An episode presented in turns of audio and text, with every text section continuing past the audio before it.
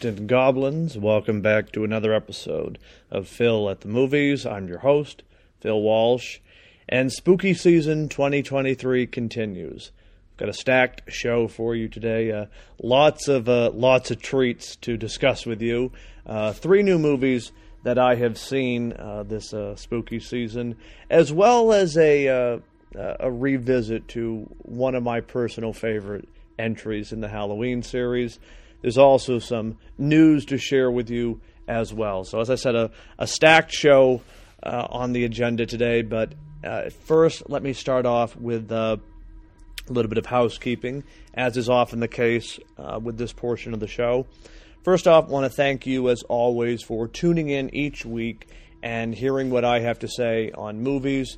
I've loved doing this, being on this cinematic journey since January of 2022. Going to keep going to carry on it uh, as long as as long as possible, but uh, it would not be possible. I can say this without your support, your encouragement, your warm embrace of this show, and most important of all, your friendship. So, thank you from the bottom of my heart for being a part of this journey with me, for supporting the show, and as I said, for your friendship. I value and appreciate each and every one of you. Next, I will use this time to plug the social media handles, all of the information, Twitter, X, whatever the hell they're calling it. Uh, you can find that in the show notes, along with uh, some articles that I have written, some reviews for the uh, three movies that I'm going to be mentioning in just a little bit. Uh, lastly, uh, if you haven't had your fill of me on this particular show, I would encourage you to follow along this other show, DC Unlimited, that I co host with two of my friends, Chris Evans and Anthony Caruso. We drop episodes about every two weeks, and if you love Batman, pretty much all things DC related, uh, that is going to be a show for you. We've actually got a Halloween focused episode where we're uh, reviewing uh, a, uh, a beloved Batman comic. So that is your your cup of tea. And as I said, if you haven't had your fill of me, I would encourage you to uh, give that show a like and a follow. All right, so now on to the main topic, or the I guess the first topic, if you will, for today's show. I've had a chance to uh, see three different Halloween horror related movies over the course of this month, and uh, two of them I'm going to strongly recommend. One it really comes down to individual preference. It was not for me, but uh, you, of course, can be the judge. Uh, as I said, I've written uh, th- uh, three reviews uh, for the site Geek Vibes Nation, and you can uh, read my in depth comments and thoughts on, on these three films in the links provided. But the three films that I had a chance to, to screen earlier this month are Totally Killer, Dark Harvest, and Dear David. And all three of them are, are unique and and and different, and really perfect for for this time of year. Uh, again, kind of get your uh, get your spooky vibes on uh, with each particular film. So the first one that I'm going to recommend for you is called Dark Harvest, and it's actually based on a book uh, by uh, author Norman Partridge. Same name, same premise, more or less. Story involves a small uh, Midwestern town in the 1960s, and every Halloween night, all the 18 year old boys in town have to band together and fight for survival, more or less, against this scarecrow pumpkin like creature called Sawtooth Jack, who rises every year from the cornfield and, and makes its way in towards town. Now, the movie itself is one of the most beautiful films I have seen this year. The the cinematography is breathtaking. You really have the sense and feel that this is autumn in a small midwestern town. Just the vibes, the aesthetic, it's all there. It felt like a postcard come to life. And, and as a as a fan of fall Halloween related movies, I certainly appreciated that aspect. Uh, but what really kind of captured my imagination with this particular film is, the story itself. Which, yes, there's this whole mystery, and it involves uh, one of the the brothers uh, who uh, is trying to find out what happened to uh, to maybe his older brother, and you know trying to stop this this sawtooth Jack creature from uh, from rising again. But putting aside kind of all of those uh, those theatrics, there's really an interesting story about small towns and that desire and, and yearning to to break free of them, to leave them and never look back, but yet feeling trapped or rooted in there because of either obligation or circumstance.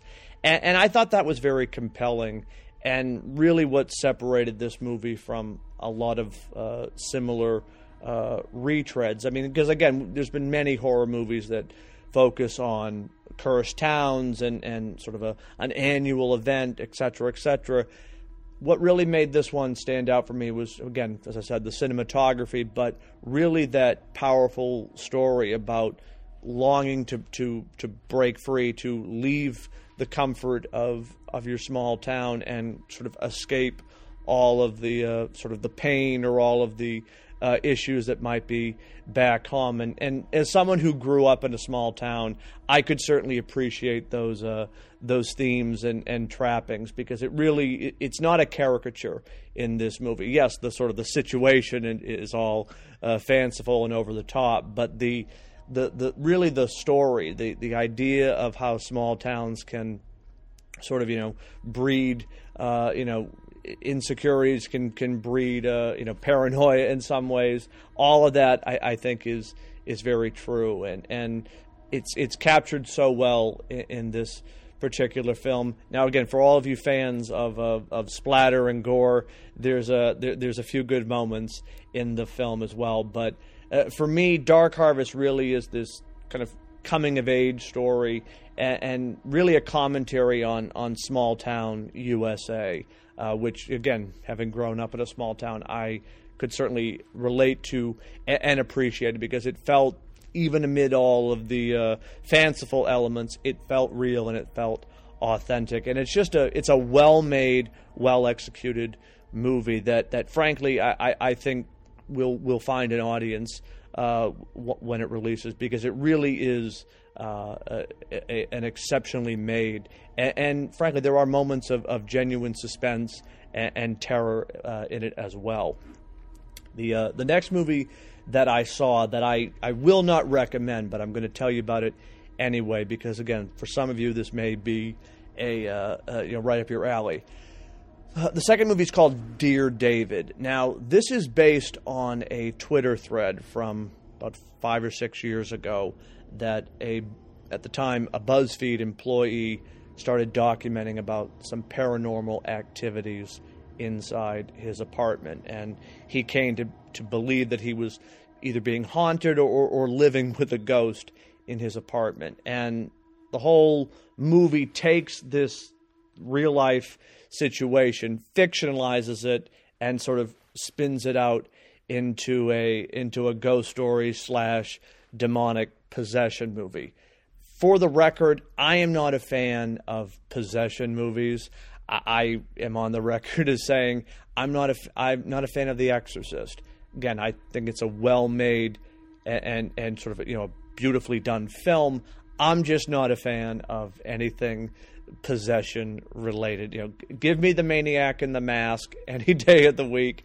That is that is my uh, cup of tea when it comes to horror good psychological horror. Uh, but no, I'm I'm not a fan of, of possession movies. And this one, despite the real life premise, which is unique and kind of thought provoking, it doesn't offer anything new. The the main performance uh, by the actor Augustus Prew is is strong, and, and he kind of makes the movie tolerable, but all in all, this is a movie that I, I think you can, uh, you, you, know, if you're not a fan like I am, you can certainly skip it. But uh, it, it is uh, it is sort of interesting of kind of taking that real life story and, and sort of stretching it out into a, a, a fictional one. Uh, but I do encourage you to actually read the the threads. You can find them online. It's all been sort of compressed into a uh, into a large article. But uh, it, it is an interesting account, and and frankly, I actually I found the the the Twitter thread to be more engaging than the actual movie. So, kind of an instance where uh, the, the, the the story or, or the book, if you will, was more interesting uh, than the movie. But uh, switching gears now to the final movie, uh, I can uh, certainly recommend for you, and I think you will have a, a great time with it. On that idea of time, the movie is called Totally Killer. And the best way to think of this movie is Scream meets Back to the Future. It's a time traveling movie that involves uh, uh, this uh, girl played by Kiernan Shipka who goes back in time to try and prevent this killer from killing uh, three of her mom's friends back in 1987 and thus preventing the killer in the future from killing her mom. It is just a, a perfect blend of comedy and horror combined with a slasher element. I, I, I loved this movie. I've already seen it twice and I, I highly recommend it, particularly for, for fans who like a nice blending of the genres. And, and this is great. It's set pri- uh, primarily in the 80s. There's a great aesthetic and vibe to it. There's also a lot of interesting commentary where you have somebody from the year 2023 looking back on life and, and times in 1987. Uh, and, there's definitely a lot of uh, interesting observations and, and, humor that arises from it. But uh, the movie itself, it, it's it's funny, it's scary, it's suspenseful. There's a, a fun who done it quality to it. And as I said, the concept itself is just wild a, a time traveling slasher you know if, if, scream and back to the future had a child it would be totally killer. And,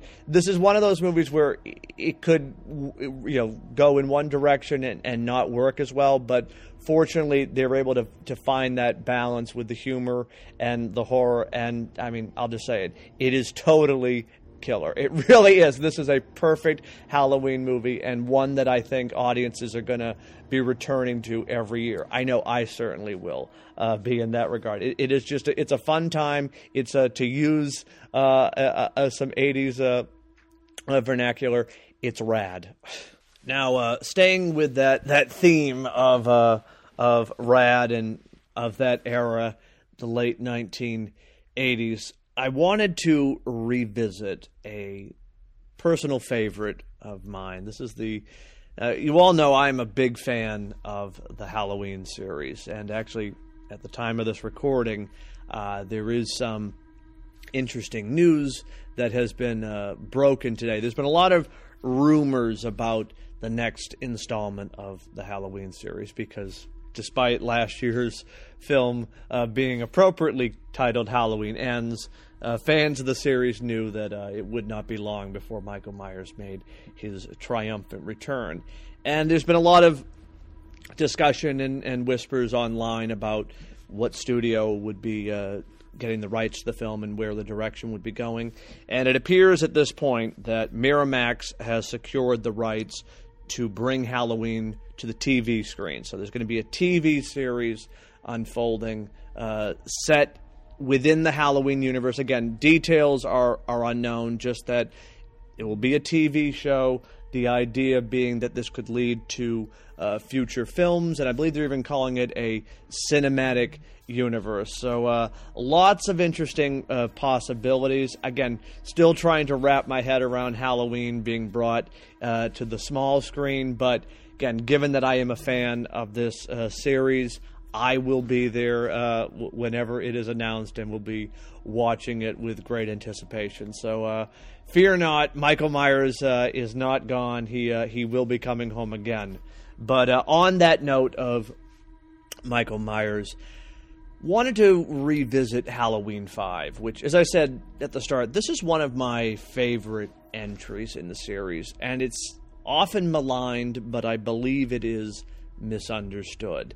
And I touched on it last year in my lead up to Halloween Ends, but I wanted to have a to revisit it again and, and actually offer a few more musings. So this may sound like a rant, and I apologize in advance. But uh, kind of, I've spent a lot of time thinking about uh, this movie and, and recently rewatched it, uh, rewatched it as part of spooky season, and uh, I, I came away with just another appreciation for this film. So, give a little history. The movie came out in 1989, and it really came on the coattails of Halloween 4, The Return of Michael Myers, which had been released the year prior. And that had been a huge success, did great numbers at the box office, and so automatically a sequel was going to be uh, was going to be made. And they rushed it out. It came out on almost a year to the date that Halloween 4 came out.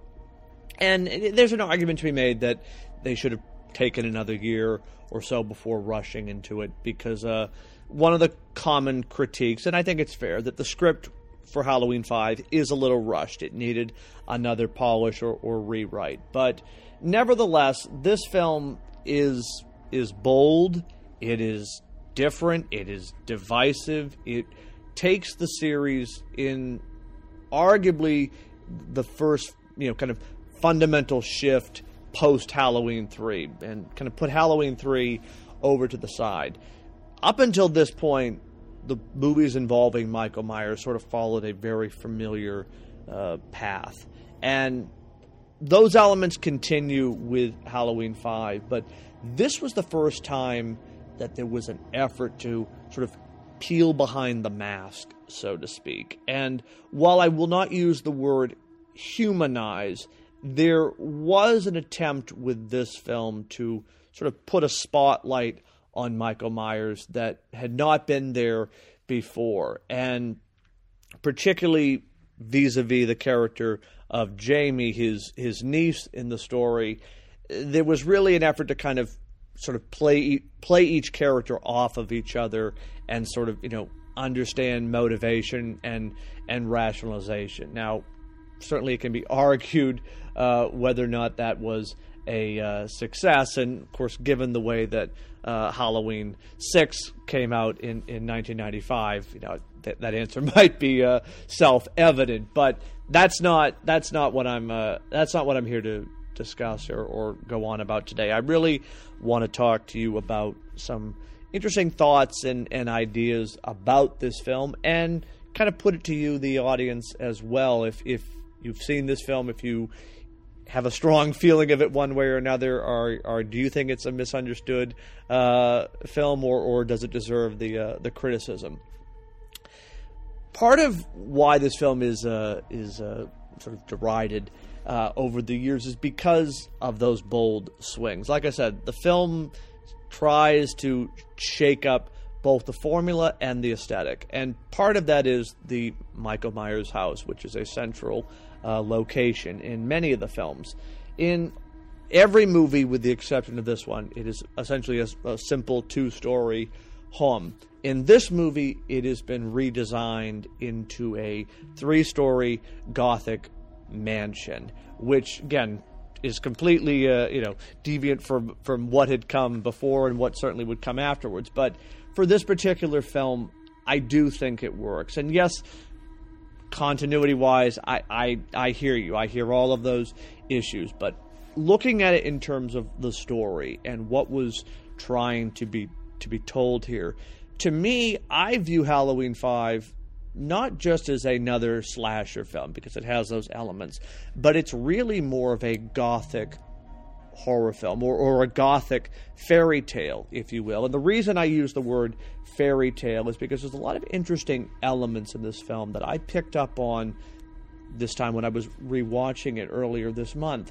And starting with that gothic mansion. The house almost looks like a castle with the way it has corridors and uh, the, you know, the the columns. It's very almost monolithic in a way, and the film is sort of set up that that Michael is almost like this this, this dragon or this cursed uh, figure in a way that is meant to wander the town of Haddonfield, causing destruction and chaos. Kind of like you know, as I said, the the, the monster or a dragon in some gothic story. But you know, kind of if we want to lean more into the gothic element, you know, think Frankenstein in a way, just a sort of mindless creature that just walks with no real purpose other than to cause mayhem and destruction.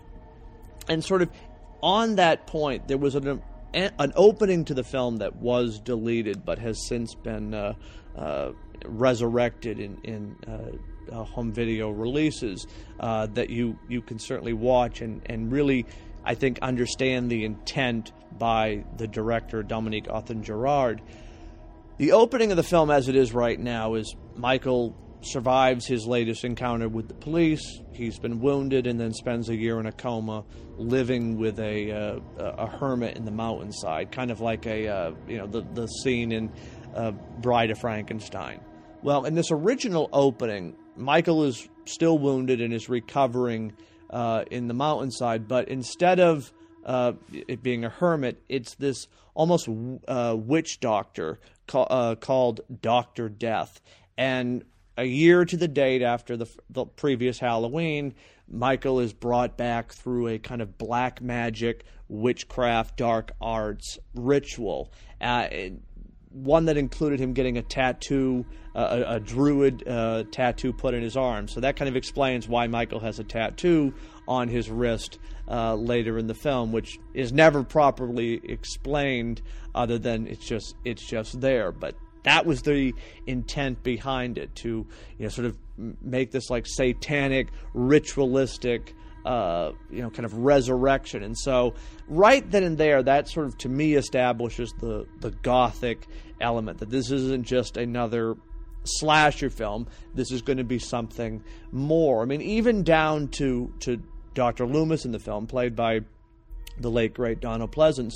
I mean, Loomis is always sort of on edge in these movies, but in this particular one, he's gone over the edge. And you know, some fans find that a distraction. I think it's you know a, a brilliant uh, take on the character, but kind of looking at it in that that gothic uh, horror angle, Loomis almost comes off as the you know, the crazy town crier. He's just screaming and shouting and, and begging for people to listen and listen to him, but of course no one is.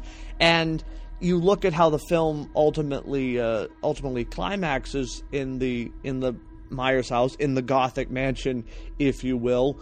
Michael becomes trapped in a a metal uh, uh, or a chain link fence, and kind of you know like the the knight fighting the dragon. Loomis takes him on you know mano a mano and and subdues him with a two by four. Again, those sort of uh, illusions, I don't think are a coincidence. I mean, maybe they are, but then you add the character of Jamie, who I said there's sort of that exploration about you know her psyche and Mikey's uh, Michael's psyche, but she's also wearing a princess costume for Halloween. And again, maybe it's a coincidence, but I don't think so. And if you look at Jamie's role in the story, uh, she's almost trying to you know, in a way, escape this very affliction or curse, if you will, that has plagued her her uncle. And while she's able to overcome it, kind of you know, as the good uh, princess, you know, able to summon the strength to escape it, her uncle is ultimately consumed by it. And so it's sort of an interesting uh, kind of an allegory, as a almost like a fairy tale where you have the the princess, if you will, trying to to lift the curse off of this uh, uh, off of this uh, evil individual. And there's this scene which is often uh, criticized. And again, I'm not you know you know saying anyone's opinion is right or wrong, but there's a scene at, towards the end of the film where where Michael does take off his mask, and it's a very uh, kind of emotional moment between niece and uncle where you know they're no longer sort of you know slasher and and and wannabe victim. It's it's really just a it's almost a human connection between these two tragic and, and kind of linked figures and I sort of see that as like the you know the parallel of the princess trying to to lift the curse, and you know Michael even sheds a tear, which again I'm not saying that's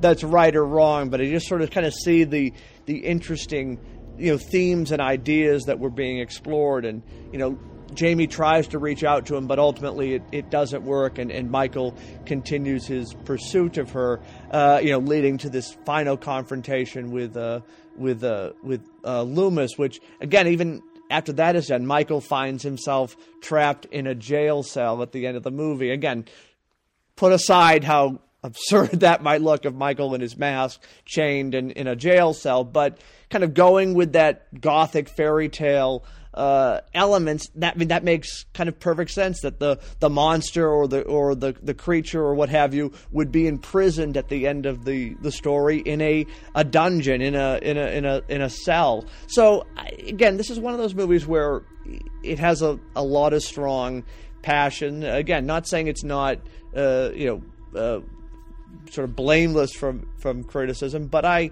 I do think there's something more there with this film, and I think had there been more times for for rewrites and revisions, the full vision could have been executed because it's it's clear to me that there is there is something there with this film. It wasn't just another all right, let's just cash in on on the on the previous film.